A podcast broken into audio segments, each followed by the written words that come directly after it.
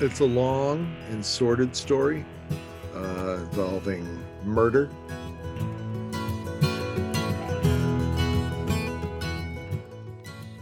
I started off as a young actor, not a very good one, but a young one.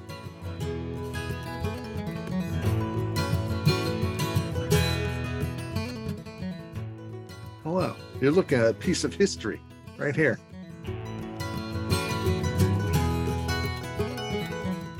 Welcome back to Single Malt Matters, the American Single Malt Whiskey Podcast. I'm your host Matt Drew, back with uh, another another. What's what's what's what am I trying to find? I, I'm I'm making good on my promise to jump down a nerdy rabbit hole today. Wow. so this one, Jump down and yeah, yeah. I was gutter. like, I. We're already off to a good start. um, and and part, so part of the reason why I wanted to talk to today's guest is that uh, a big part of of whiskey. Well, I mean, whiskey is all about uh, evaluation of flavor. It's all about sensory evaluation and how we as consumers uh, establish whether or not we like a whiskey. Is does it taste good? Does it smell good? You know, d- does it have these great attributes that are going to lend itself to a pleasurable experience? So today's guest, uh, is it safe to say you are like el numero uno in North America? as far as in general, like the entire population. Well, well, I mean, well, Or- for for for for your organization. Oh yes, I am the not only am I numero uno, I am the only Yeah. nu- numeral. Numero I only. admit. So I am the sole brand representative here in uh, North America for uh, Glencairn. Glen Cairn, Marty Duffy, uh, North American representative for Glencairn. And when it comes to, uh, to glassware and to, uh, I mean, let's call it a tool. It's really what it is. Is it's, it's, it's a tool. It's not just. It is. It's not just a glass. It is a tool. Um, and and one one of the things that I think a lot of people take for granted, and and this is something that I I am guilty of. I take it for granted that when you drink whiskey, you're just going to use a Glencairn because it makes sense. That's what you do. If you really want to get into the essence of the spirit, that's the tool you're going to use to do it. But not everybody, I'm coming to find out in whiskey, this is most people, but not all people understand that. And so I wanted to talk to you, sir, because I wanted to get not only, you know, the story behind Glencairn, what what the founder and the designer of the Glencairn glass initially set out to do and why, but also more long term and and and and more um, applicable to whiskey in general, why that is important. So let's start. Actually, you know what? Let's start with your background. What brought you to Glencairn and and what has the experience been like? And uh, just kind of walk me through your background with the company. It's a long and sordid story uh, involving murder, uh, all sorts of larceny, Okay. and so uh, th- this is going to be episode one of five. many. Many. we're just we're just gonna set the preface right now.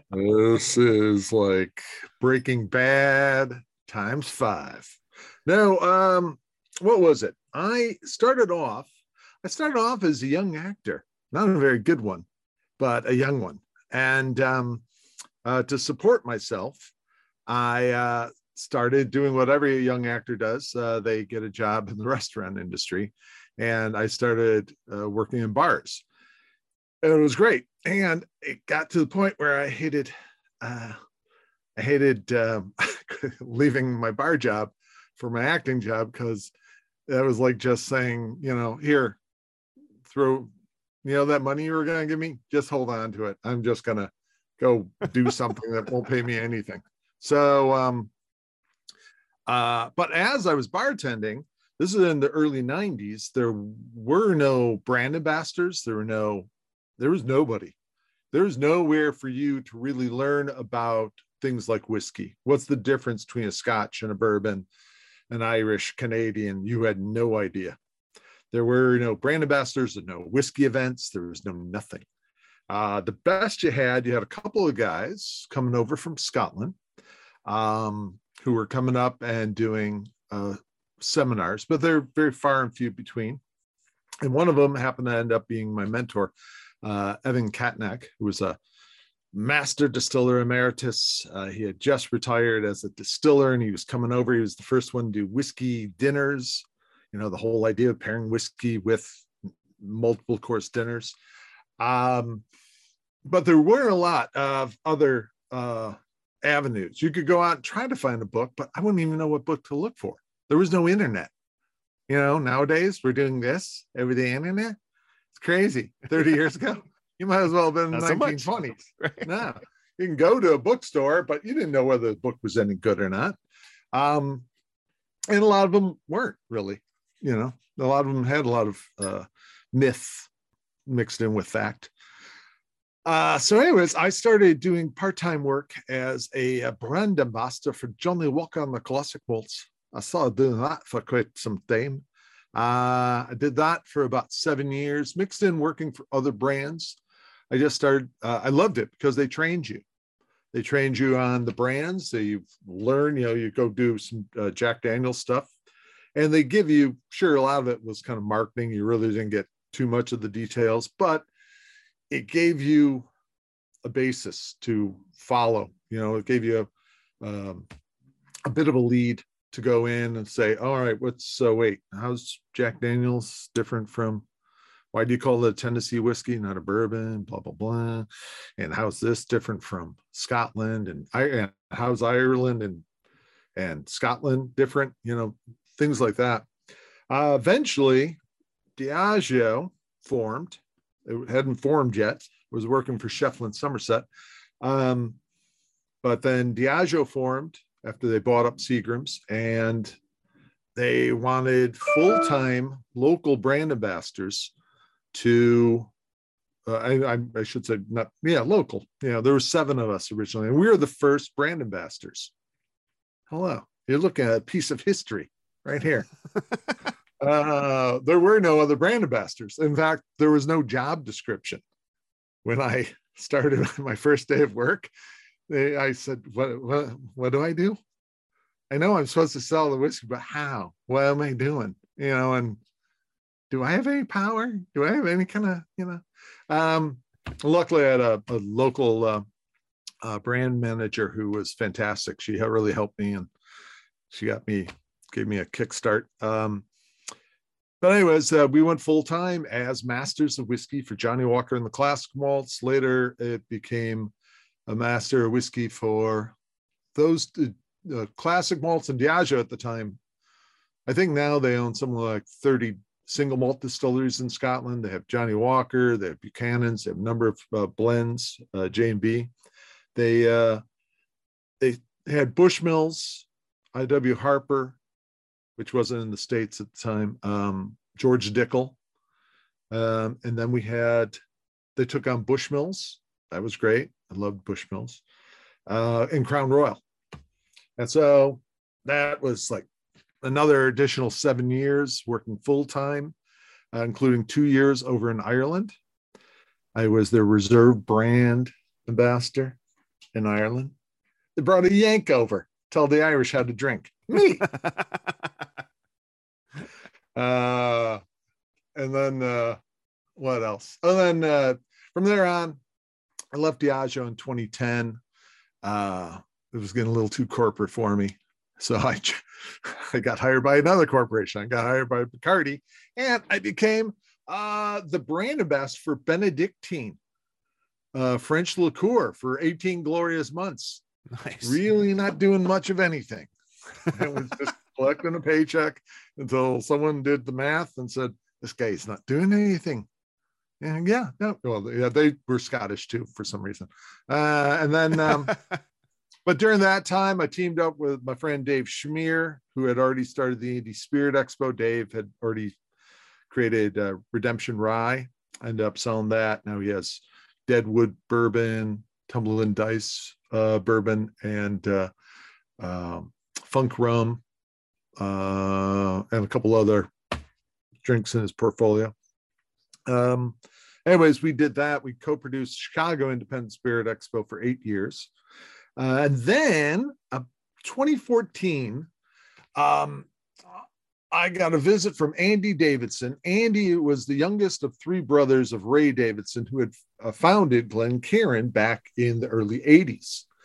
Um, Ray, this is a real long story, isn't it? Uh, Ray, uh, Ray, what did Ray do? Um, oh, anyways, they uh, I, I had met Ray and his uh, other son Scotty uh, about 2001, just as they were launching the Glencairn glass. That's when this glass came around, which is funny. As we were talking before, everyone thinks of Glencairn glass as being this, you know, it's ubiquitous. It's something that's always around. Everyone drinks of it. Everyone think people even think of it as a brandy snifter. Oh, it's been around for like 150 years or something. Yeah, anyone can make them, right? No, they own the patent of this. So they're a small family company. Um, despite how popular the glass is, it's still a small company, only about 50, 60 people work at the studios in Scotland, design team, sales team, uh, actual people who designed the glass.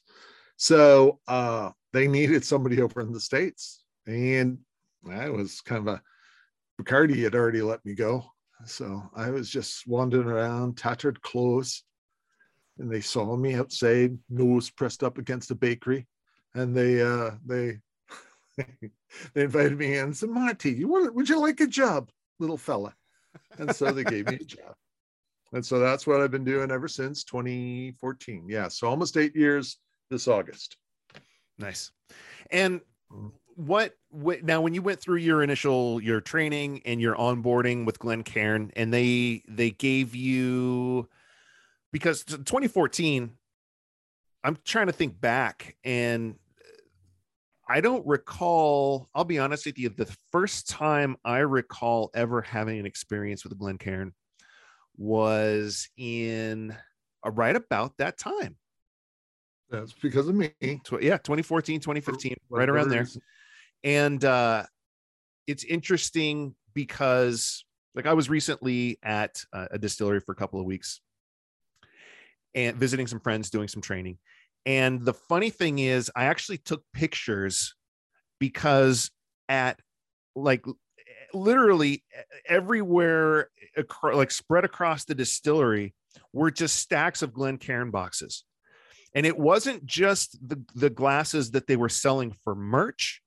It yeah. was the glassware that they were using internally because that's that's what they do. You know, they'll pour 10, 12 different barrel samples and then they'll just have to go through and evaluate them and man those those add up that's a lot of glassware that you need on a daily basis especially if that's just one tasting that you're doing you know during right. the day but then you have tours that come into the distillery and you want everybody to have the same experience and so you're going to use the same glassware so there's i mean dozens and dozens and dozens of these glasses and I, it was actually I, I hadn't really ever thought of it before. And I was like, man, that is a that's a ton of glassware. So I was mm-hmm. taking pictures of all of them.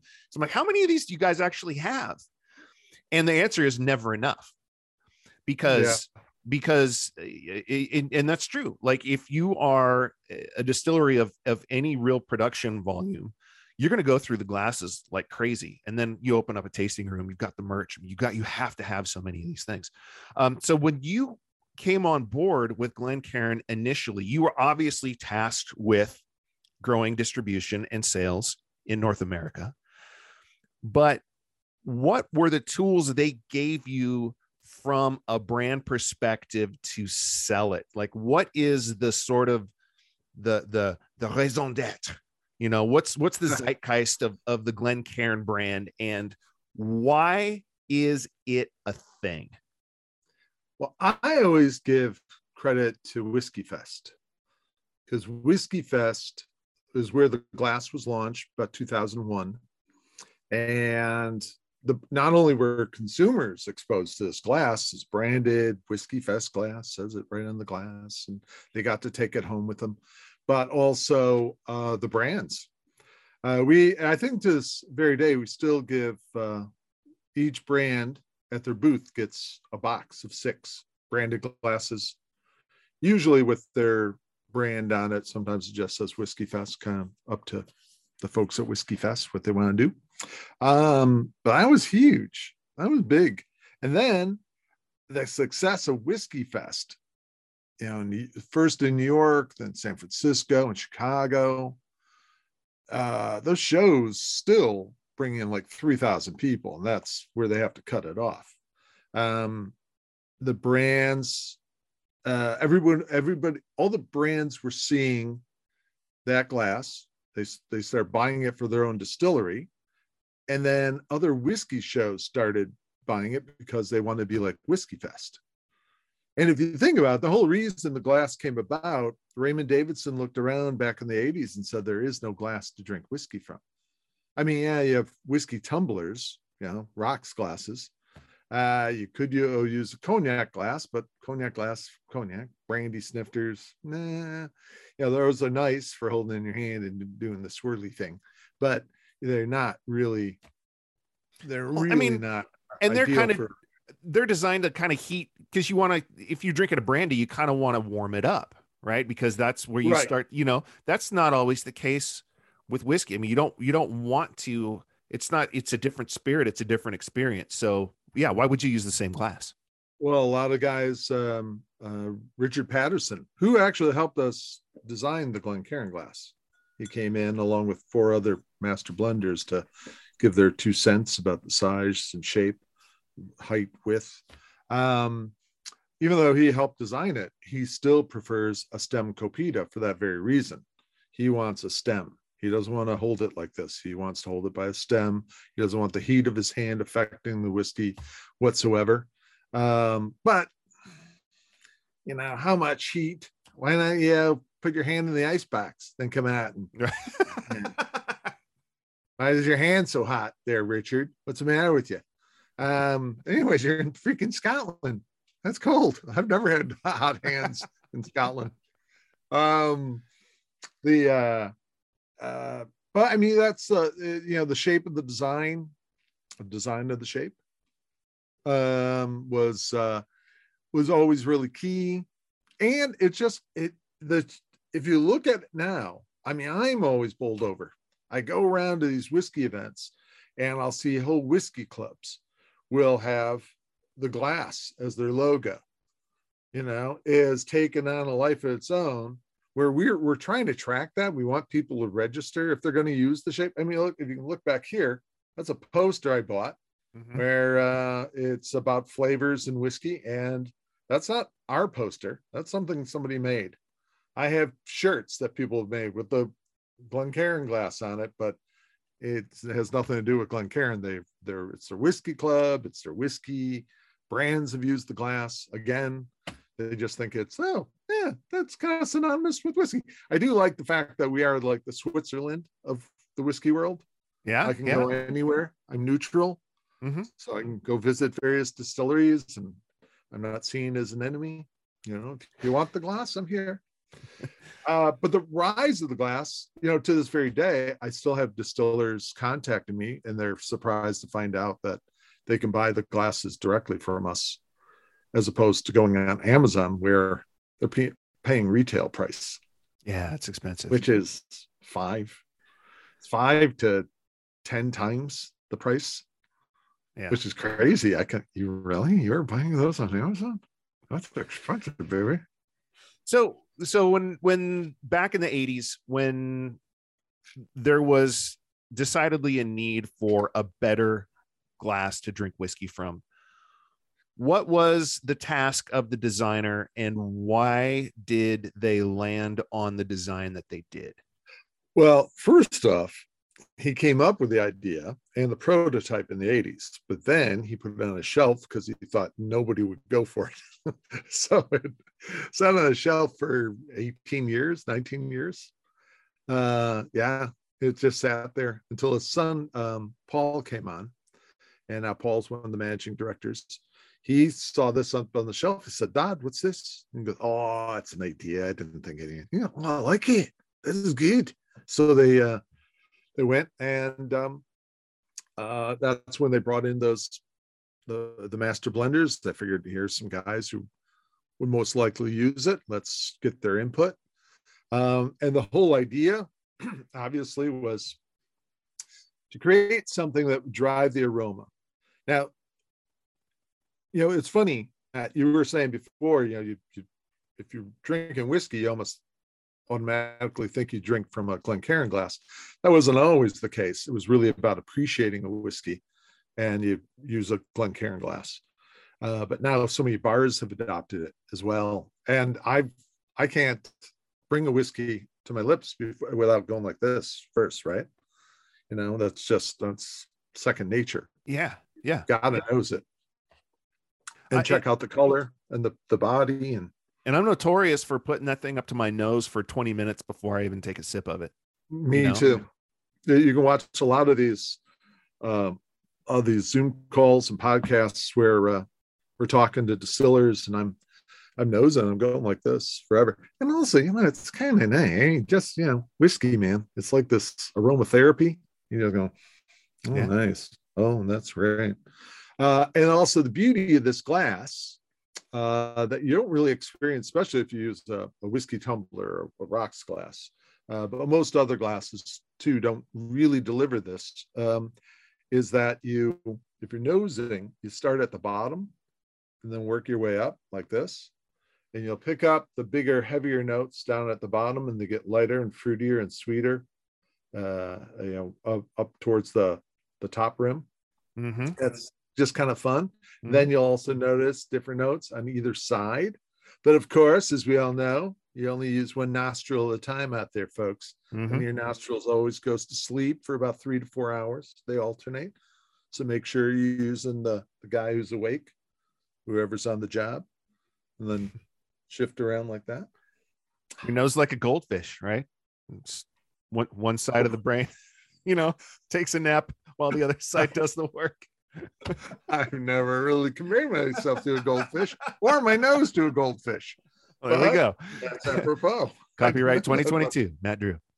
Um, oh, it, you, so, I, and and part of the reason why I wanted to talk to you as well is that I've I have uh, been in conversations with people who don't really understand the importance of the Glencairn or the application of the Glencairn, and I put it to them this way. This is my I, and I'm super proud of myself. I hope I'm the only person that's come up with this because I will be so heartbroken if if I'm I'm not. If I actually heard this someplace and I've just convinced myself subconsciously that this was my own original idea.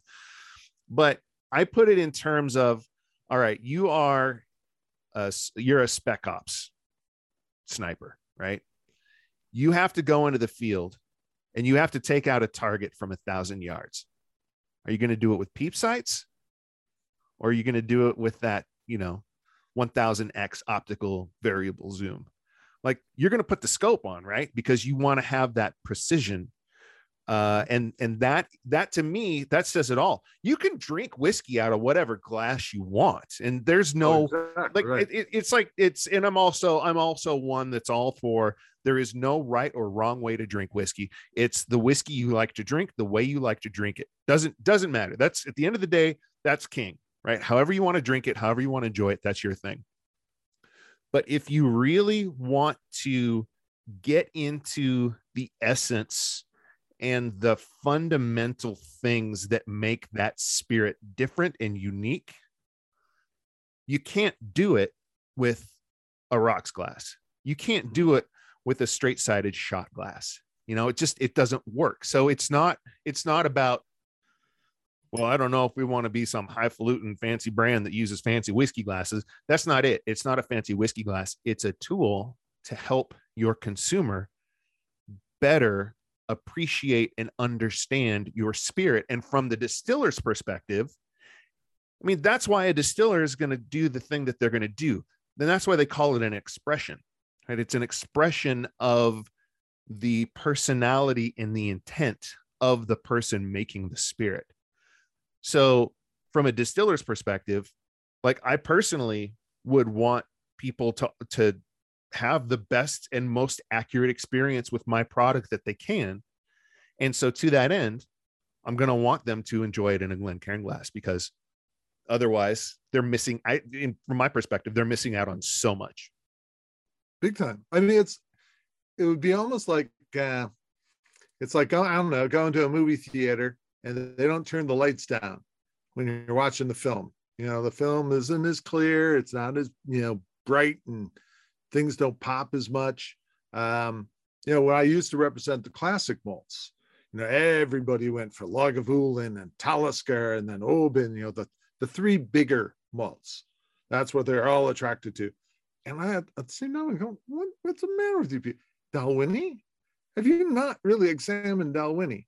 It's like honey. Your Cragganmore smells like, I always uh, uh, smelled like uh, circus peanuts. You know, the orange, the Uh, spongy. yeah, yeah, yeah, yeah, yeah, So yeah. circus peanuts, but out in a forest. Um, or Glenkinchie, which was, you know, all, a lowland single malt, always overlooked because it is lighter, but green apples, and you wouldn't get that in a regular tumbler, um, or even a brandy snifter. It, it is a glass like this that drives those aromas, focuses them up straight up, and then you can inhale. And unlike wine, which I often tell people, wine is snooty. You have to go down to greet it.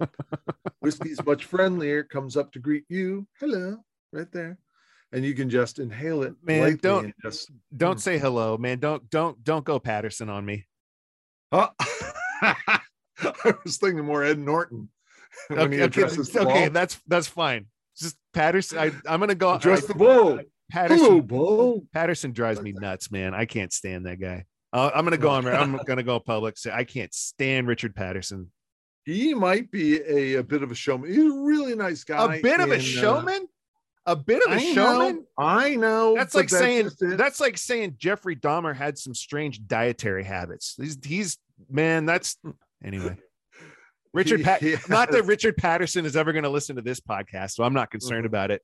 But that dude He's a very nice guy in, in, in person. He's Oh, quite I'm, uh, I'm and- sure he's just charming. I'm sure he is. Hey, believe me, believe me, he's also started the. I mean, there's a lot of stuff that he does online, you know, and a lot of his YouTube videos you'll see, and I go, really, really, you doing that? And you know, what was the other thing he was telling people not to do? And I thought that's not right.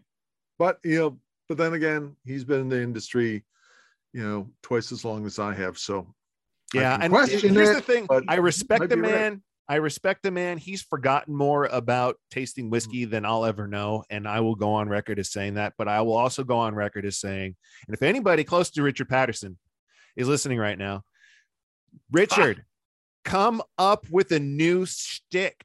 Write a new script, man. It's it's tired. It's boring, and it's it's not even authentic anymore. It's like you're just going through the motions. So there. I said it. Yeah, right. I mean, don't I forget his his his. He only has a room full of writers. Poor guy. I mean, it's that's his, his main thing is to blend whiskeys. So you know, when he goes out, he's gonna pull out his little bag of tricks. I mean, It's I one do. trick! It's one I still have I still have shtick that I've been doing for 20 years. so I have to defend it. All right. and rant. Um so uh now let's talk about the future of glencairn because uh, as ubiquitous as the glencairn glass is there are variations. You mentioned you mentioned the the copita. Uh, i have a couple of those as well. Uh and also a a wonderful tool with slightly different applications. Same general i would say same general function.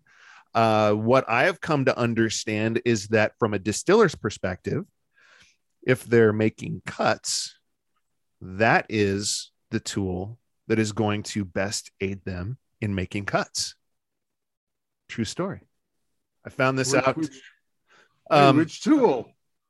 The copita Oh, the copita. Yeah. yeah. Oh, yeah. I mean, you in Scotland, you go into a nosing room, say uh that uh been at Cardhu, Johnnie Walker's main uh, blending room where the team gathers. They're they're all they all use the copita. Yeah. Glencairn is used mostly out in the field, out in the uh in the tasting rooms. Uh also our another thing that the Scots got onto is our wee The Glencairn. wee Glen. See the wee one because their their samples are so wee, they're weer than Okay. most. I was going to ask you about the wee because I didn't. I wasn't. I, I wasn't picking up on it. I mean, it's like okay, it's cute, and it's it's you know, it's like the Barbie, the Barbie glass. the Barbie Playhouse. but but I was going to ask like, okay, what's the application of that? So it's for sampling. Yeah, it's for it's for tasting rooms because your most tasting rooms across the U.S. and over in so over in Scotland, your standard pour in a pub is only three quarters of an ounce. You're not getting an ounce and a half in Scotland. You're Mm. getting three quarters of an ounce. So you have to ask for a double to get what we get over here. Um, so when you go in and you get a sample of their standard pour, that means oh, is we. Is ta- almost minuscule. and so they were complaining that in the standard glass it was way too wee, and it looked like somebody had already drank it, and this was just the residual hanging out there. And So they it- asked us to make the the wee Glencairn. and so and correct me if i'm wrong uh my understanding is that if if in order to have the most accurate sensory experience with a glencairn it that has to reach a certain fill level of about halfway up the bulb is that Yeah. true or no I don't. I I think so, although I don't know if it's ever been tested.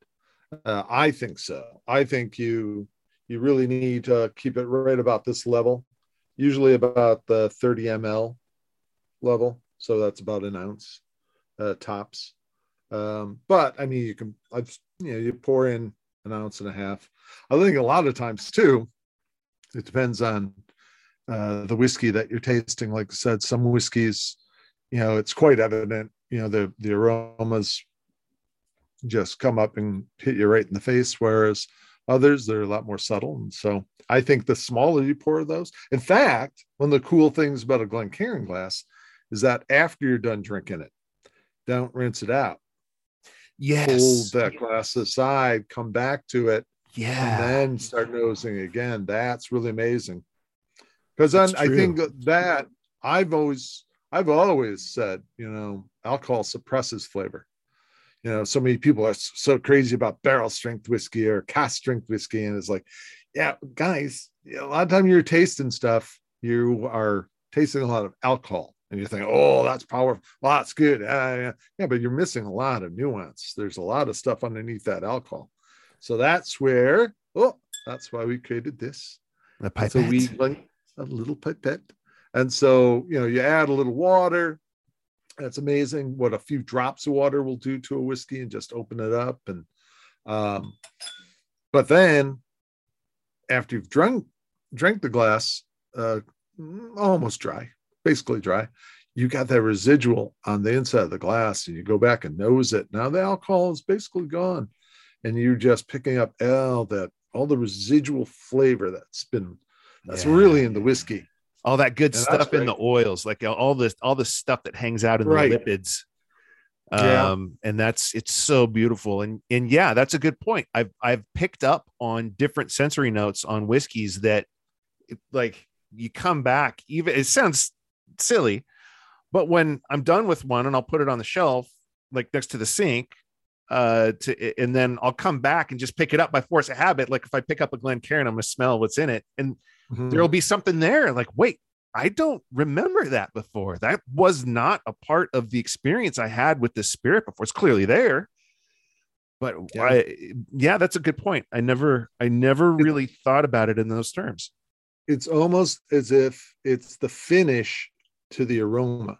You know you have the finish when you drink it. It's what's what you know what's lingering in your throat. What are you tasting? What's what's coming out? What are you breathing out?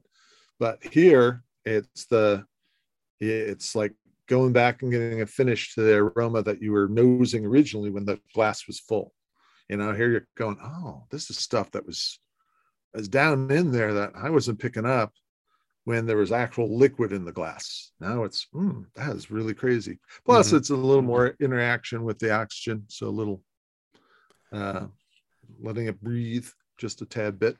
yeah and i've noticed that too uh, when i when i pour something and i'll i'll actually let it sit for a bit after that Oh, yeah, initial yeah. pour and let it burn off a little before I go in and nose it.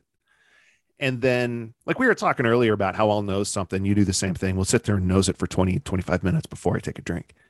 And the reason I do that is that I find as things, and I don't know if it's something happening with the whiskey or if it's just my brain looking for different things. I think it's a combination of both, frankly. But as time goes on, I pick up on different nuance and different subtleties in the spirit because I, I mean, I physiologically speaking, the olfactory sense is much more, uh, there's much more acuity to it.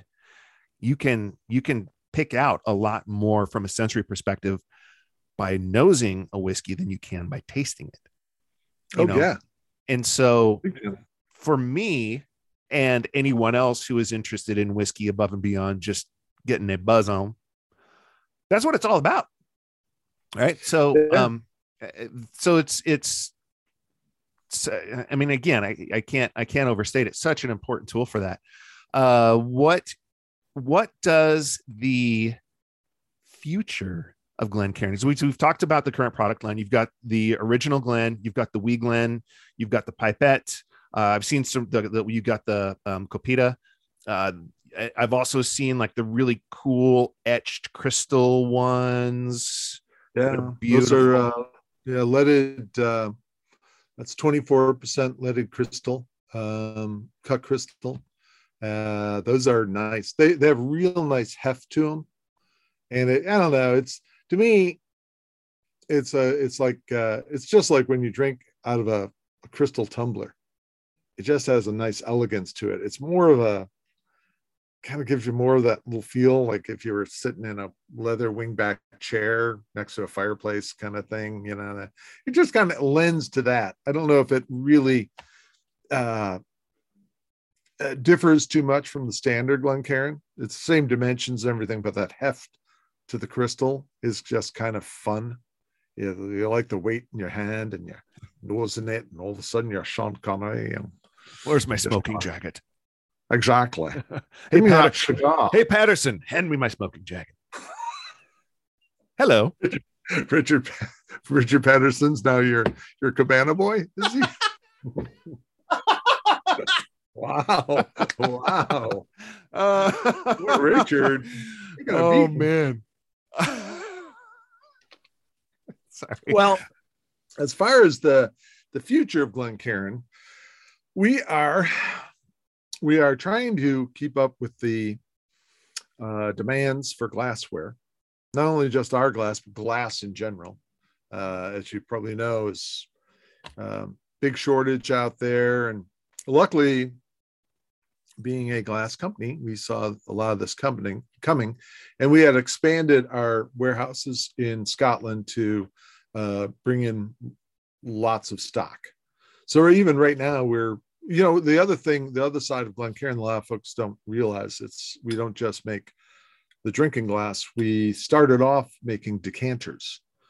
Um, not only the beautiful crystal decanters that you'd have in your your den um, but also decanters for distilleries bottles um, i mean our bottles though are not the the 50 cent cheapies that you get. They're, they start around five bucks, but uh, and go from there. We can do all sorts of really cool things with it.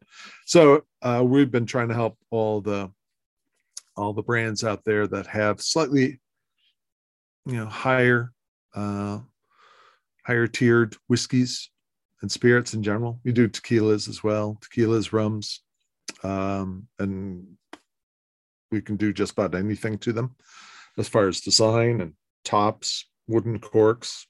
We do all that. Uh, we've thought we've looked into uh, working with breweries about doing the same thing that we did with Glencairn glass, making the you know optimum uh, beer glass.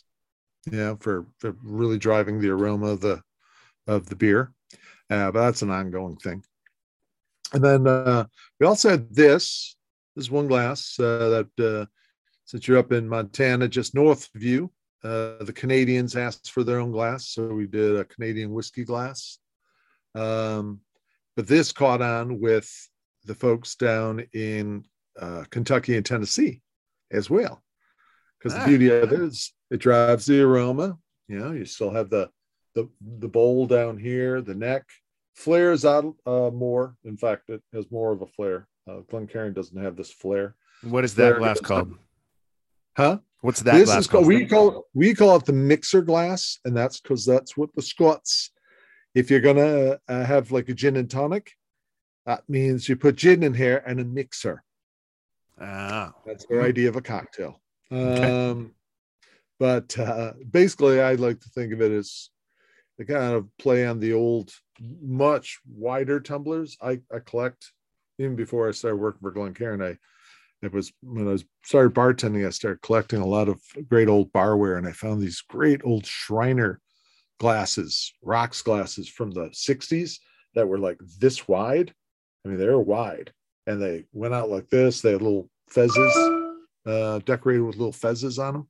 So you can drop an ice ball cool. right in them, and uh, and they're fantastic for drinking whiskey with an ice ball. And so that's what you can do with this as well. You can drop a larger uh, rock in there of ice and uh, just let your whiskey, especially on the hot days. But if you Mhm. want, throw a little mixer in there as well. there you go. Um, so that caught on really well uh, down in Kentucky and Tennessee. So we we sell quite a bit of those down there now. Uh, I don't know. There's always stuff, but you know, you always have to. Like I said, it's a small company, so they try not to get too ahead of themselves. hmm I'd like to see them getting more into cocktail ware, you know, bartender um, bartender um, mixer glasses. We do have those, some really beautiful ones, but we only bring in a couple hundred. Um, what else we do? I want to see some martini glasses. Uh, I'm talking to him right now because I'll be going over to Ireland in August for them with my counterpart over in Scotland. Uh, since I spent a couple of years over there, I know a bunch of folks in the industry, and we're going to go travel around the coast of Ireland, the entire coast, and visit as many distilleries as we can. And they're really into gin, and uh, but also everyone's making Irish coffees. So Uh-huh. why don't we make a nice Irish coffee glass? Excellent. a new, a nice one based on like uh, I have some old ones, really beautiful old ones that uh, thought, why don't we just recreate these? These are gorgeous. Excellent. Yeah. So there, that's Oh. probably more than you wanted to know. No, man, that's everything I wanted to know. And I'm probably, you know, that eh, I'm I'm gonna have some more questions, I'm sure. Um, but in the meantime, so if if folks want to get in touch with you, they want to maybe talk about ordering a, a larger amount of of Glencairn glasses, uh, or whatnot. How can Oh, they do that? not? And by, by the Well, way, I'm, I am gonna I'm gonna have your link. Uh, I'm gonna have a link to your. Uh, if someone wants to send you an email, it's gonna be on the show notes for this episode. By the way, too. Oh, so uh, if anybody wants to reach out to Marty via email, just go to asmwpodcast.com and click on the show notes for episode number is 37. Yeah, I think it's 37. And there you go. Bob's your uncle. But otherwise, um, uh, eh, how do they get in touch with you? How do they interact with the brand? Well, they can always go check out what we have to offer at uh.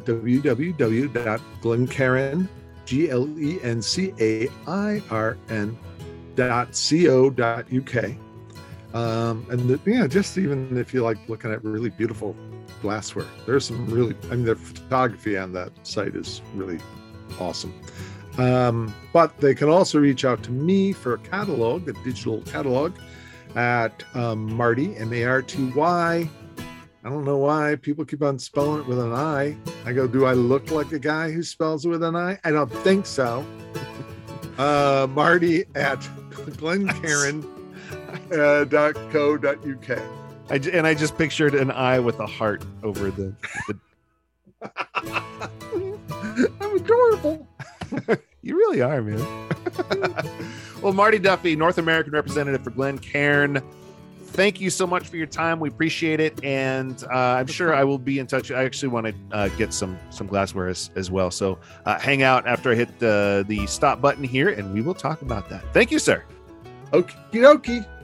Bye, everyone. Marty Duffy, the U.S. representative for Glencairn Crystal. I have Marty's contact information on the show notes for this episode at the website asmwpodcast.com. So if you're in need of glassware for merch or for a sensory program, that's where you'll want to go. And just to be clear, there's no affiliate kind of shenanigans going on here. So if you do buy something, I'm not going to see a penny of it. Again, asmwpodcast.com, and this is episode number 38. Marty, thanks again for taking the time to chat about what is undoubtedly the greatest tool in every distillery sensory program. Next time, okay, and this is kind of a departure for me, but next time I'll be talking to someone that you've likely seen on Instagram but don't realize it the creator of the mysterious at Coming Whiskey TTB Patrol account. Until next time.